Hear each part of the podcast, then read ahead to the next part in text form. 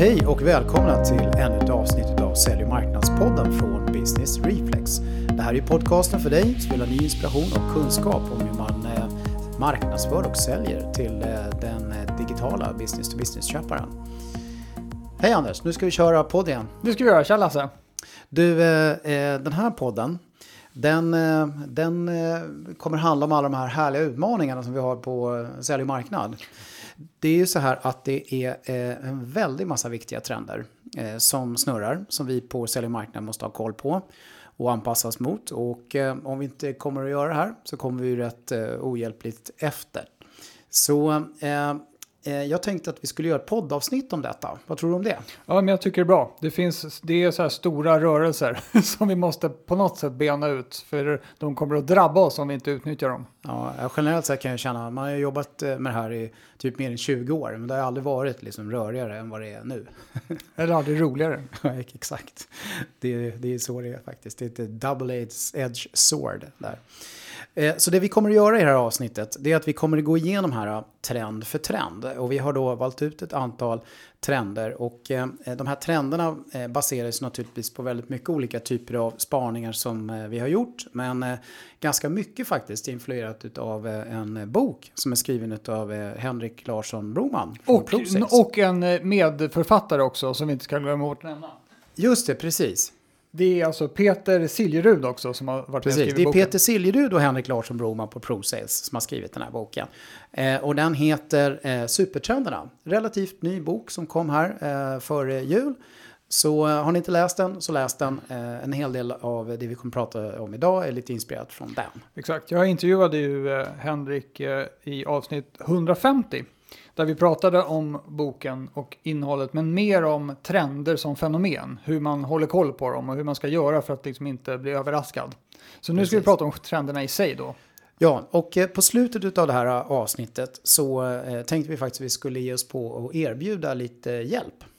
Och den här hjälpen går ut på att ha en diskussion med er om hur de här stora trenderna kan påverka er. Så håll i hatten. En kommer erbjudande på slutet. En konsultation. Ja. Du, eh, då kör vi tycker jag, som de säger i mellotider.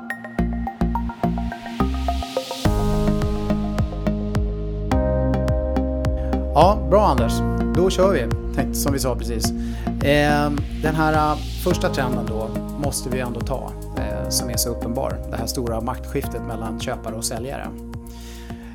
vi har ju faktiskt lite kul fakta nu som vi har grävt fram om detta fenomen. Så, så trend ett handlar alltså om maktskiftet mellan köpare och säljare och eh, det bygger då på att den gamla logiken var att säljarna hade informationsövertaget och nu är det tvärtom. Och det får ju en del konsekvenser det här då, då. Så vi har kollat på vad gör vi nu när säljarna inte längre är viktiga ur informationsperspektiv? Eh, då struntar ju köparna i dem. Vilket gör att vi har lite fakta här. Ett av 18 samtal leder till möte. Mm, och, eh, helt galet egentligen. Ja, och ringer man till någon som inte svarar omedelbart så är det 1% av de som ringer tillbaks. Ja, ringer du tillbaks Anders? Ja, men jag ringer tillbaks, men jag tror kanske att det är en kund. Ja. så därför ja, jag kan tillbaks. faktiskt tänka mig att ringa tillbaka ja. ibland jag också. Eh, om man har lite förståelse för vem det är de lämnar ett eh, bra meddelande. Mm. Så är det. Mm. Och eh, det finns ju flera konsekvenser av det här just på säljsidan. Eh, vi har kollat lite grann på det här med yrken som då kommer att försvinna till förmån för maskiner, automatisering. Mm. Och eh, vad sa vi då, telefonsäljare? Ja, 99% av de telefonsäljare som finns idag kommer inte att eh, finnas kvar. Det är mång, stort manfall där ja. kan man säga. Nej, och det förstår man ju i och för sig. Eh, eh, sen så får vi väl se lite grann vad som händer med telefonsäljarna. Vi har ju gjort eh, separata poddavsnitt om vad som kommer att hända med dem. Just det. Faktiskt. Eh, den för det, digitala det, är väl, det är väl de som, det är inte de som säljer telefoner va? Utan det är de som... Nej, Nej. precis. Det är inte. Uh, sen hade de lite annan statistik. Det här kommer faktiskt från boken. Uh, väldigt bra. Och uh, eventsäljare och butikssäljare och så vidare mm. kommer ju att gå ner rejält. Eh, men även sådana typer som, eh, sådana som säljer liksom grossist och tillverkning. Inom tillverkningsindustrin och grossist, ja. Där, där tror de att det är 85% sannolikhet att de yrkena kommer att automatiseras. Det tycker jag är en rätt hög sannolikhet. Då ska ja. man inte betta emot det tänker jag, utan då är det nog Nej. lika bra. Men jag tror det de tänker på här, det är ju eh, rätt så standardiserade produkter inom tillverkning och grossist, kan jag tänka mig. Det kanske det är. Mm. Ja. Eh, jo, en annan väldigt intressant eh, eh statistik här eh, som eh, vi har tagit del av. Det är ju att två utav tre så att säga, touchpoints eh, när, när någon så att säga, har en interaktion med ett varumärke eller relaterat till ett varumärke sker när vi inte är inblandade. Mm. Så man pratar med varandra helt enkelt, inte så mycket med oss längre. Och det här är ju eh, en eh, väldigt spännande, tycker jag, statistik. Den kommer ju från då en bok som precis har kommit ut som eh, heter The Marketing Rebellion. Och den är skriven av Mark Schaefer som är en ganska känd figur, en amerikan i den här typen av sammanhang. Och boken i sig bygger på hans egna undersökningar men en del undersökningar bland annat McKinsey och så här. Och just den här två tredjedelar av touchpointsen är just från en ny McKinsey-undersökning som, eh, som har gjorts tidigare som visar på den här utvecklingen. Mm. Och det får ju massa konsekvenser. Ja, ja, man är ju man är liksom inte på något sätt i kontroll över sitt eget varumärke. Det är ju upp till andra mm. helt enkelt att tala om vad man har för varumärke, vilket kan vara lite läskigt. Ja, sen det som är intressant här också, att vi, vi har ju väldigt mycket egen eh, erfarenhet eh, Eh, kopplat eh, till det här, eh, det här nya fenomenet. Eller nytt och nytt nu då, men relativt nya fenomenet. Och den här megatrenden som bara fortsätter.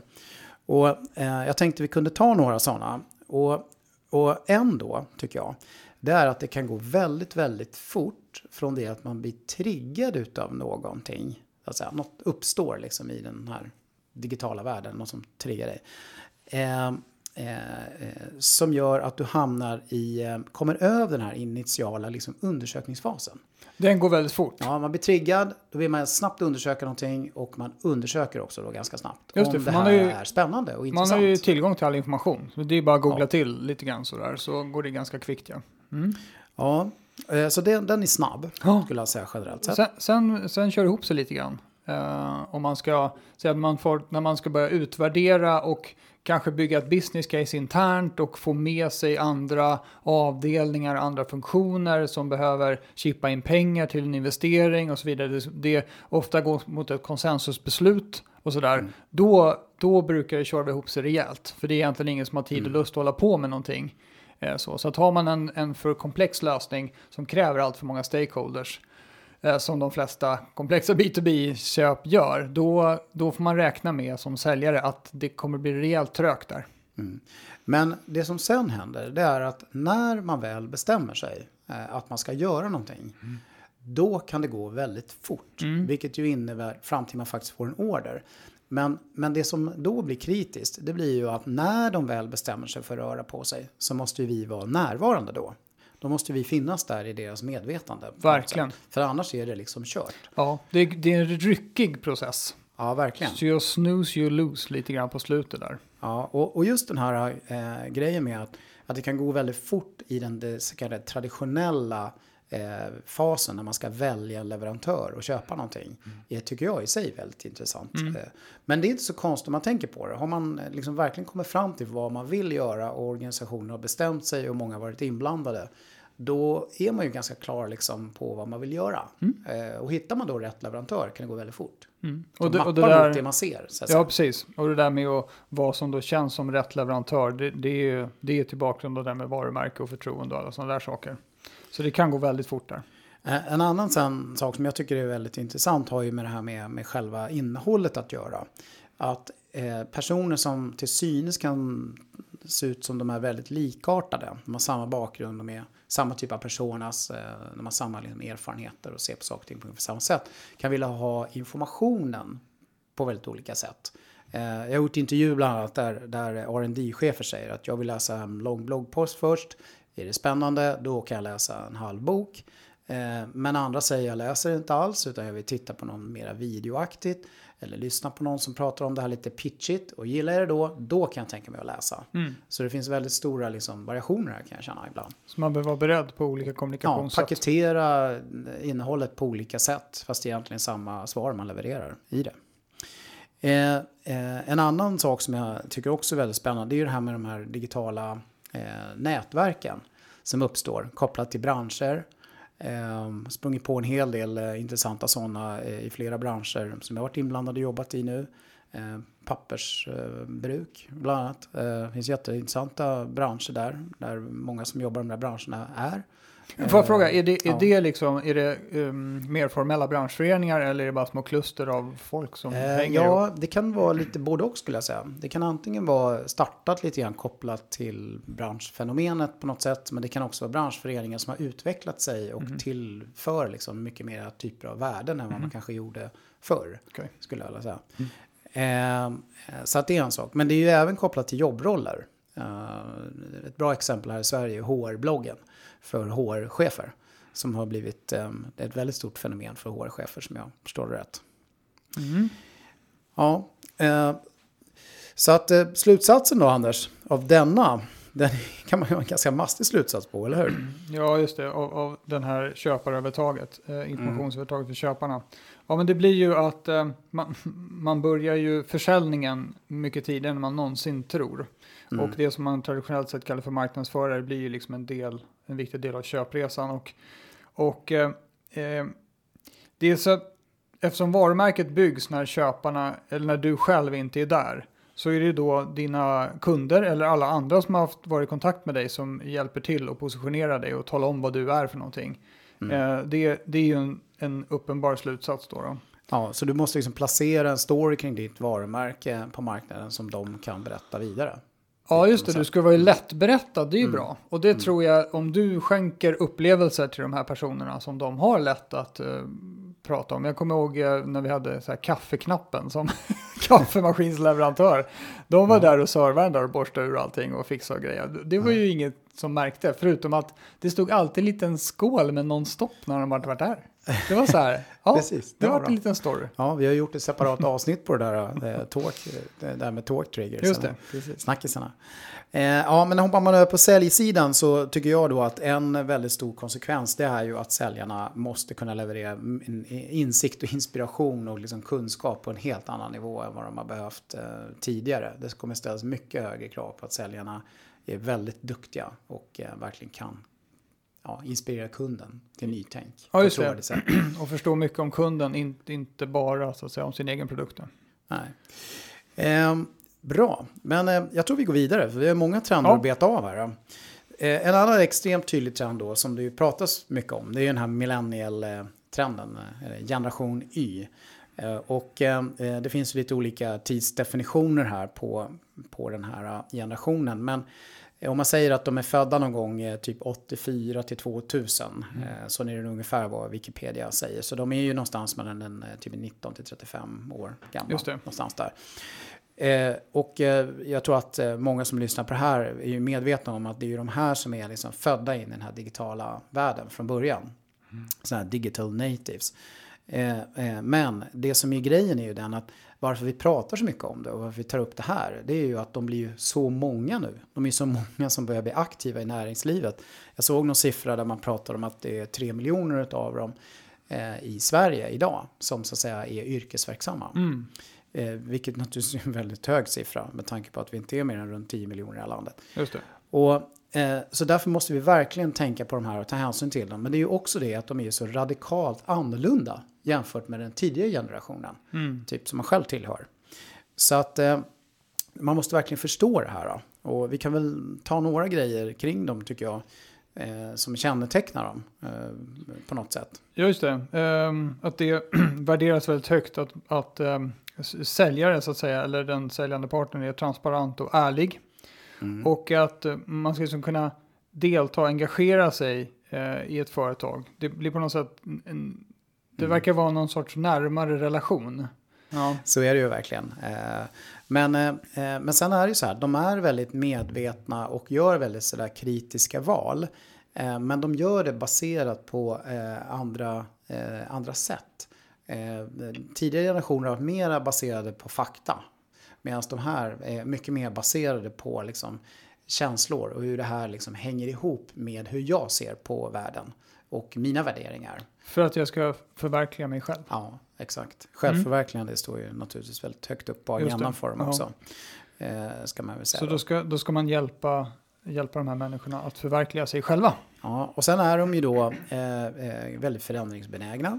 De är intresserade av att prova nya grejer. Eh, de är ganska rätt eh, rastlösa så att säga, snabbrörliga jämfört med eh, tidigare generationer. Men, men tydligen så visar de undersökningar också att om de verkligen har landat rätt med liksom ett varumärke, en leverantör och verkligen harmonierar bra för dem. Då är de ganska lojala när det liksom sitter där. Mm, Men- Det kan jag tänka mig, för om det, om det blir väldigt personlig connection till, till Mm. någonting, eh, och om man så att säga, är nöjd med sin egen personlighet då, Mm. då stärker ju det och då är det nog ganska stabilt.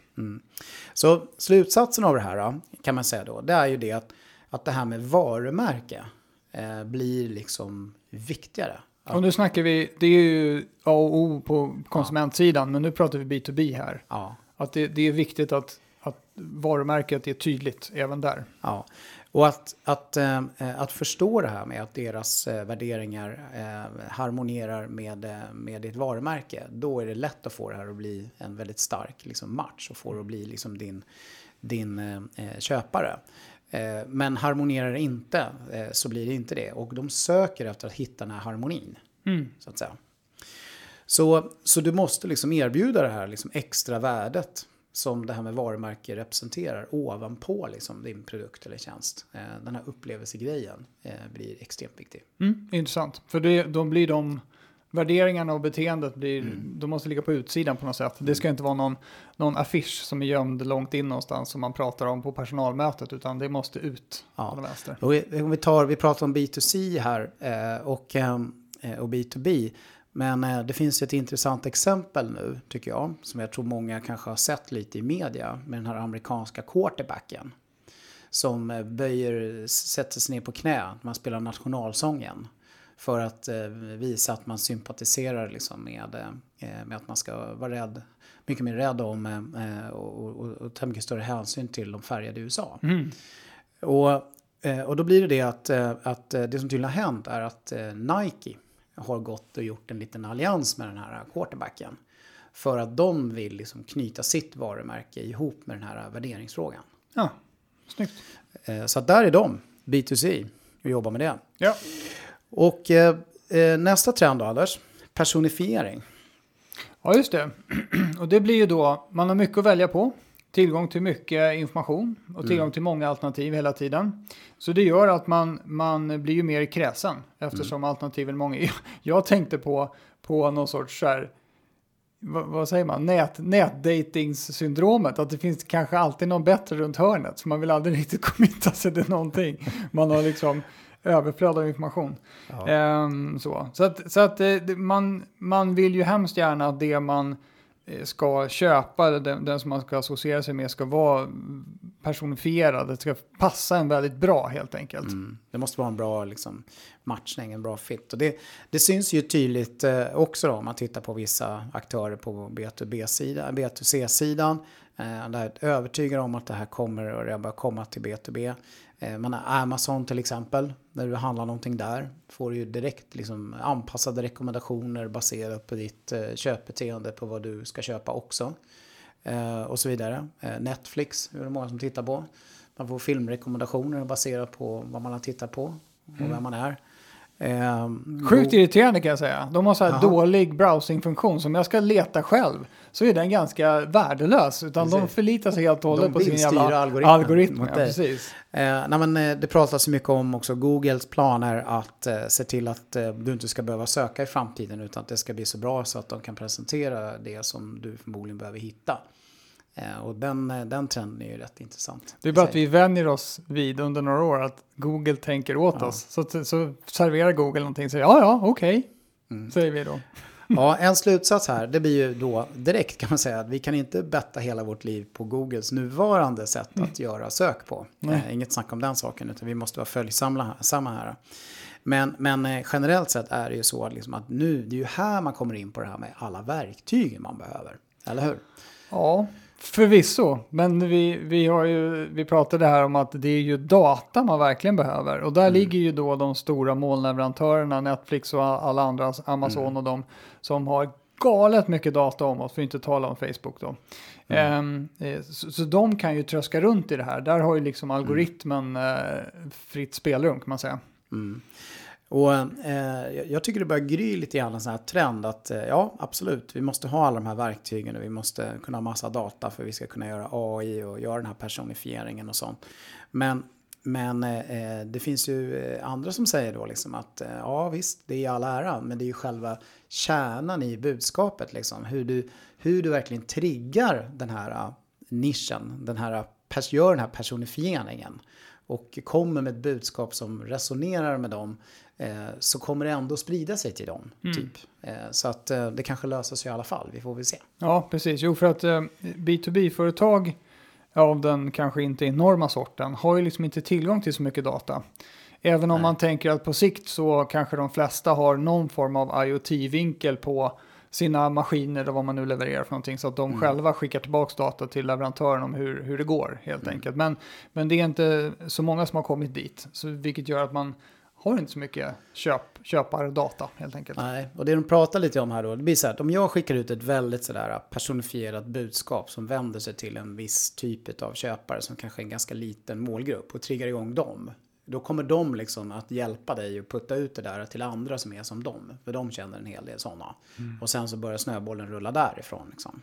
Mm. Eh, och då, då, behöver man inte så galet mycket data, kanske. Vi får se. Eh, ja, trovärdighet och transparens. Just det, ja. vikten av det. Precis, och det, det, vi pratade om här, när vi var inne på de här millennials, är ju att eh, för dem är ju det här med trovärdighet, transparens jätteviktigt. Eh, man vill helt enkelt bara göra affärer med människor man verkligen litar på. Och det ser vi ju exempel på exempel på här, företag som försöker fuska sig fram, som blir liksom uthängda hela tiden och eh, inte kommer framåt alls. Just det. Så det sprider sig liksom som en löpeld om man gör bort sig. Så att Eh, det, det, gäller verkligen att, eh, att försöka få till det här. Och, kan man vara, kan man vara liksom kunskapsledare, kan man kalla det för mm. svenska ord, mm. då, då, eh, då blir ju det ett sätt att bygga trovärdighet naturligtvis. Mm. Eh, och det är ju, tycker jag, det blir så, på något sätt för mig blir det så jäkla självklart att man måste vara ärlig och transparent. Det, allt annat verkar helt knäppt, men det, det är klart, det kanske inte har gått igenom överallt. Nej. Den åsikten. Nej, men man kan väl säga så här att eh, har man ambitionen att man eh, ska bli marknadsledare här eh, i ett marknadssegment så måste man liksom i stort sett satsa på att komma hit, dit hän, så att säga. Att man uppfattas som den här, som den här kunskapsledaren. Därför den uppenbara fördelarna, om man lyckas med det, är ju just den att man får mycket lättare att ta ut ett högre pris. Man får mycket lättare att bli framgångsrik med sin marknadsföring, för det är det de letar efter. Mm. Eh, och hittar man en sån här eh, kunskapsledare så talar man om det för andra, att de här är det. Så man får liksom hjälp med det. Det kanske gör att man får en billigare säljprocess. Eh, om man uppfattas som en sån här. Mm. Eh, man behöver liksom inte hålla på och tjata så mycket på slutet. Utan ja, uppfattas man som det här då köper man utav dem mer automatiskt och så vidare. Så att eh, det, det finns ju många liksom, positiva effekter med det om man lyckas ta sig dit. Absolut, och, och riskerna när man fuskar till det är ju enorma nu för tiden. Eftersom vi, vi knyter ihop allt det här, för det handlar ju om, om eh, just att, att fler och fler av köparna har en mycket mer emotionell koppling till sina leverantörer. Och då blir man ju mycket mer besviken om, man, om det visar sig att eh, de fuskar. Mm. Jag skulle säga en, en viktig slutsats med det här och en utmaning med det, det är ju att det är ju ingenting man blir på en eftermiddag. Utan det tar ju liksom tid att skapa sig den här positionen och man måste jobba väldigt enträget. Och man måste vara väldigt sådär, bjussa verkligen på sin kunskap. Och då måste man ju gräva fram de där människorna som verkligen har den där kunskapen och få dem att vilja vara med och dela på den och så vidare. och Så vidare. Så mm. det är ju inte, det är inte lätt det här, eh, snytet ur näsan, att bli det. Nej, precis. Det blir ju, återigen så är det ju kommunikation som är den kryddan som man måste lägga till i alla, alla maträtter. Det är om man mm. bara är specialist men inte klarar av att kommunicera, då kommer man inte speciellt långt. Så det, det ställs ju högre krav på alla att man ska vara någon form av multikonstnär här. Då. Mm. Och sen gäller det då att vara modig då som företagsledare här och säga det att nej, vi investerar inte så mycket mer nu i våra produkter och vårt erbjudande, utan nu investerar vi i att bli liksom kunskapsledare här. Mm. Eh, och lägger en massa tid och energi och pengar på det. Just det, för då att det kommer bära frukt. Ja. Mm. Och en annan så här viktig trend är, är det som just i Henriks bok kallas för digitala eh, fyrtorn som är en väldigt intressant fenomen som har funnits ett tag men som tar väldigt mycket fart. Och om man då ska definiera vad det är för någonting då så är det någon part som försöker sammanföra köpare och säljare. Mm. Och i B2C-sammanhang finns det massor med sådana här exempel nu. Mm. Men det börjar också dyka upp mer och mer i, eh, i B2B-världen. Eh, ett exempel som boken tar upp är de här 2G, 2G crowd. Om man vill köpa och välja liksom programvara. Mm så finns det otroligt mycket bra oberoende liksom recensioner och strukturerad information så att man, man, kan både hitta och jämföra alternativ med varandra på ett väldigt, väldigt bra sätt. Mm. Och de är ju inte lierade med någon egentligen utan deras business är ju just att sammanföra det här och tjäna pengar där. just säga. det. Capterra är en likadan sån sajt där man kan se ja. massa molntjänster och andra programvara. Jäkligt bra kunskap och det är, det är sådana där grejer som gör att den där första undersökningsfasen blir blir, mm. går fort tror jag. Om man mm. snabbt får koll på vilka som är och sen så får man reda på ungefär vad det kommer kosta och det är då det börjar bli trögt och så ska man ja. du vet, få konsensus och det. Ja. Men den här första fasen med hjälp av de här digitala fyrtornen och den, då måste man ju förhålla sig till de här då. då. Mm. Ehm, Precis, så, så, så slutsatsen är att man måste ju veta vilka som finns i ens mm. bransch. Och eh, det kanske uppstår några som inte har så mycket liksom, fart, men de kan ta fart väldigt fort. Mm. För de är ofta väldigt skickliga på att eh, se till att bli hittade. Ja, det är deras affärsidé. Capterra är ju grymma sökordsoptimerade. De, ja. Man söker på någon nischad programvara, då brukar de dyka upp. Ja, så vi måste synas där, vi måste veta vilka de är och vi måste eh, se till att synas på rätt sätt där. Och eh, ja, sen då den här, det här med friktion. Att det måste vara friktionsfritt. Mm. Eh, det får verkligen inte finnas liksom några små hinder i vägen eh, när man väl har bestämt sig för att eh, göra någonting. Vi har liksom blivit extremt kräsna som B2C, men vi börjar bli väldigt kräsna som B2B också. Absolut, jag menar två mm. likvärdiga mm. lösningar där den ena är krånglig att köpa och den andra är enkel att köpa. Det är inget snack om vem som kommer att vinna där. Så att, så att en, ett friktionsfritt köp är väldigt viktigt. Så att man behöver fundera på hur det är att köpa ens produkt, vilket ofta glöms bort. Ja. För jag tänker säljarna och eh, de är ju liksom mitt inne i torktumlaren själva. Så de tänker väl inte så mycket på sin egen process kanske. Utan man fokuserar mm. på att man har många uspar att trycka fram och att man är väldigt, ja, har bra spesar på saker och ting. Men man kanske inte funderar på så mycket hur själva processen av köpet går till. Nej, och ni som lyssnar på det här, om ni tänker på er själva, om jag tänker på mig så blir jag ju nu för tiden väldigt irriterad om webbsajter inte är mobilanpassade till exempel. Då är det ju bara, mm, nej, lämna dem. Liksom. Ja, precis. Det finns ju många touchpoints under, under en köpresa, under hela kundlivscykeln. Eh, så man behöver ju fundera ut vilka som är, ja, hur man ska designa det där för att det ska gå, gå så lätt som möjligt. Det kan vara till exempel i många ingenjörsdrivna branscher. Då kanske mm. man är alldeles för petig med exakta spesar, att offerten ska vara liksom korrekt ner till fjärde decimalen. Vilket gör att allting blir jävligt krångligt och långt, långsamt. Man kanske kan hitta ett annat sätt att göra upp affären. Så att man mm. får in någon form av mer standardiserad lösning som man sen vart efter tunar till exempel. Man gör liksom om mm. hela logiken i affären. Eh, som kan göra att köparna blir helt överlyckliga för det är enklare att komma till skott. Mm, precis. Eh, och eh, det man hela tiden måste investera i det är ju liksom det här med optimering. Att, eh, att försöka optimera, man sätter upp en lösning för det här och så måste man titta någonstans och se var uppstår friktionen. Och eh, försöka liksom optimera, optimera och anpassa så att det verkligen eh, passar optimalt för hur man vill ha det. Ja, ja, det kan vara mm. en indikation som man kan få som säljare. Det är mm. att det helt plötsligt börjar gå trögt och det blir, det blir trögt i kommunikationen med den här B2B-köparen. Mm. Ja, men det är antagligen så att de har liksom begärt för mycket i det steget som gör att det blir för jobbigt för dem. Då backar de helt enkelt. Ja, sen har vi det här med influencers som vi eh, definitivt behöver ta oss en rejäl funderare över i eh, eh B2B. I B2C är det ju redan en jätteföreteelse. Eh, jag som har barn i eh, eh tonåren inser ju att eh, det är ju det som gäller där de köper ju ingenting som inte har med någon influencer att göra, Nej. nästan. Nej. Eh, det är helt galet faktiskt. Och eh, eh, jag tycker att eh, det börjar dyka upp mer och mer i B2B. Och vi ska definiera det här med en influencer så är det ju liksom någon som har som sin idé helt enkelt och lever på att, att, eh, att påverka andra människor och kunna tjäna pengar på det. Och det är ju oftast ju någon sorts leverantör som är med och betalar. Att säga, för att man agerar som influencer. Just det, precis. Eh, eh, och eh, ja, det, det, finns väl något B2B-exempel som jag själv har stött på som är rätt intressant.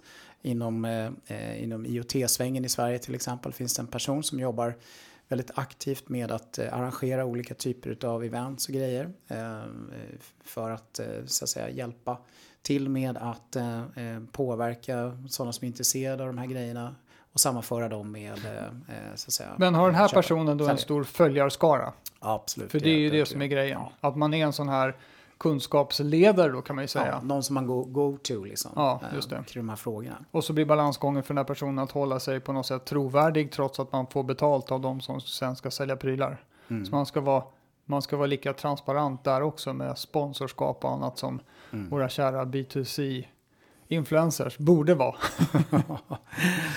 ja, eh, ja, och sen har vi det här eh, med eh, det engelska ordet tribes eh, som blir ju vanligare och vanligare. Det vill säga att man försöker och eh, samla sig, eh, vi som gillar någonting och verkligen tror på någonting och tycker om någonting. Och så försöker vi så att säga eh, ha en, en grupp eh, som, som vi umgås med och är tillsammans med och som hjälper oss och för oss framåt och så vidare. Ja, och det är frågan om vad kan det vara för B2B-exempel. Det finns ju vissa leverantörer som har, som har gjort det här extremt duktigt och det är ju till exempel Salesforce. De har ju folk som mm. är helt fanatiska, nästan de är mer lojala med Salesforce än de är med sin arbetsgivare.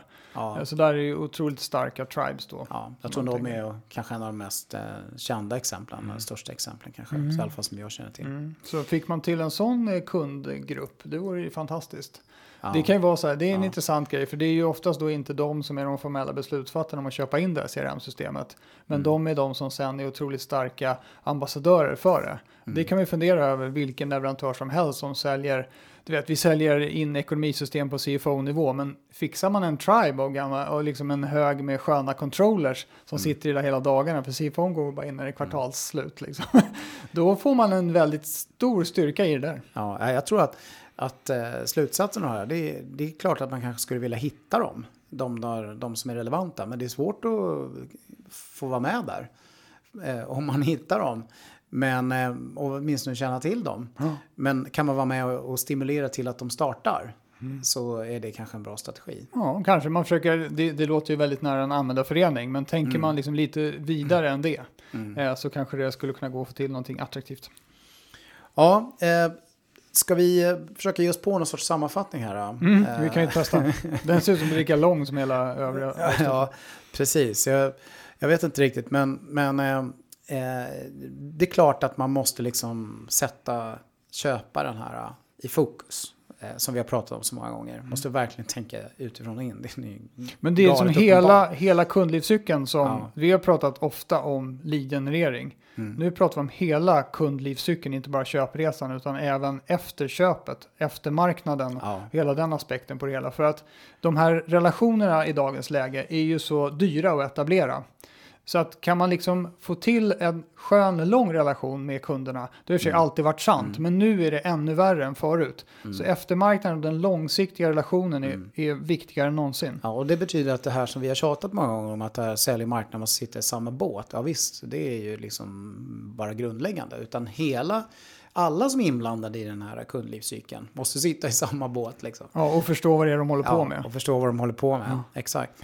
Eh, en, en, annan grej som jag tycker är extremt eh, tydlig här, om man ska säga någonting, det är det här med storytelling som det pratas mycket om. Att, att man måste bli jätteduktig på liksom att kunna så bli relevant för en, en, en nischad målgrupp eh, och eh, kunna liksom bygga liksom en story hos dem eh, och hjälpa dem sen att ta den här storyn vidare till andra. Och de här som man vill vända sig mot till att börja med är ju de där som är förändringsbenägna jättemycket. Och som är liksom early adapters. Och, och, och så. Eh, därför att det är liksom sättet tror jag lite grann att lösa den här brandingfrågan som vi var inne på. När inte vi är inblandade. Mm. Att bygga storyn där och få dem att berätta rätt story som vi har placerat liksom lite grann. Mm. Det, det, tror jag generellt sett är jätte, jätteviktigt.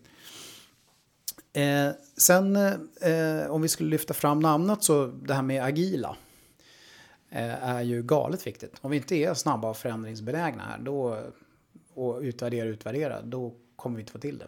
Nej, förändringstakten är så hög så att om man gör allt för stabila strukturer inom sitt företag mm. med folk som har du vet, ansvar för sitt kostnadsställe och man budgeterar på ett års sikt och massa sådana här galenskaper. Då kommer att bli alldeles för långsam. För då måste man nämligen då måste man bryta mot reglerna för att få förändra saker eftersom planeringen mm. inte medger det. Så det, är ju, det måste man bara ta bort, den strukturen. Ja, och, eh, och sen det här med, som du var inne på Anders, man, man måste tänka hela kundlivscykeln. Och då är det bra att tänka så här att den första interaktionen vi har så ska vi hela tiden försöka säkerställa att de ska aldrig liksom lämna oss. Mm. Utan när vi har fått kontakt med dem, vi är thought leaders, de ska älska oss där, de ska bli våra kunder, de ska älska oss där och, och vi ska tänka på det hela vägen. Så att de liksom aldrig funderar över att lämna oss. Och verkligen leverera den här sköna grejen till dem. Och är de millennials då gillar de det. Om, mm. om vi lyckas kapa de så att säga, emotionella banden. Ja, just det. Precis. Och sen så är det ju härligt att kunna få vara nyfiken på det sättet. För det ger ju fantastiska möjligheter till affärsutveckling. Om man har mm. liksom sina initiala köpare i fokus och bara försöker dutta på dem mervärde. Ja, ska vi klämma in någon sorts, eh, vad gör man nu då, grejer på slutet? Ja, precis. Då har vi gått igenom ett antal trender här, även om det var nio stycken och sånt där, jättemånga. Mm. Um, och då, då tänker jag så här, man skulle försöka hitta något sätt att prioritera här och ta reda mm. på vilka av de här trenderna som påverkar en mest. Mm. Och sen försöka ha någon form av sinnesstämning där man inte ser den här trenden som ett hot utan som en möjlighet att göra någonting. Mm. Eh, och det, det mest intelligenta jag kom på för att göra det, det är att utifrån vilka köpare man har, så man försöker förstå, kartlägga vilka köpare man har. Man kan ju ta mm. sin kundbas till exempel och se vad det är för filurer där. Och eh, vilken typ av köp de föredrar. Eh, och eh, så, om de till exempel själva tycker att det är komplext att köpa en sån pryl som man har. Mm. Eh, det, det, är en viktig indikation på, på eh, hur de tror uppfattar hela köpresan. Mm. Och sen så eh, hur köparna hittar information idag, hur de fattar sina beslut och hur de utvärderar saker. Om mm. man har lite koll på det där, baserat mm. på det, så kan man ju då titta på vilka av de här trenderna som påverkar en mest och agera utifrån det.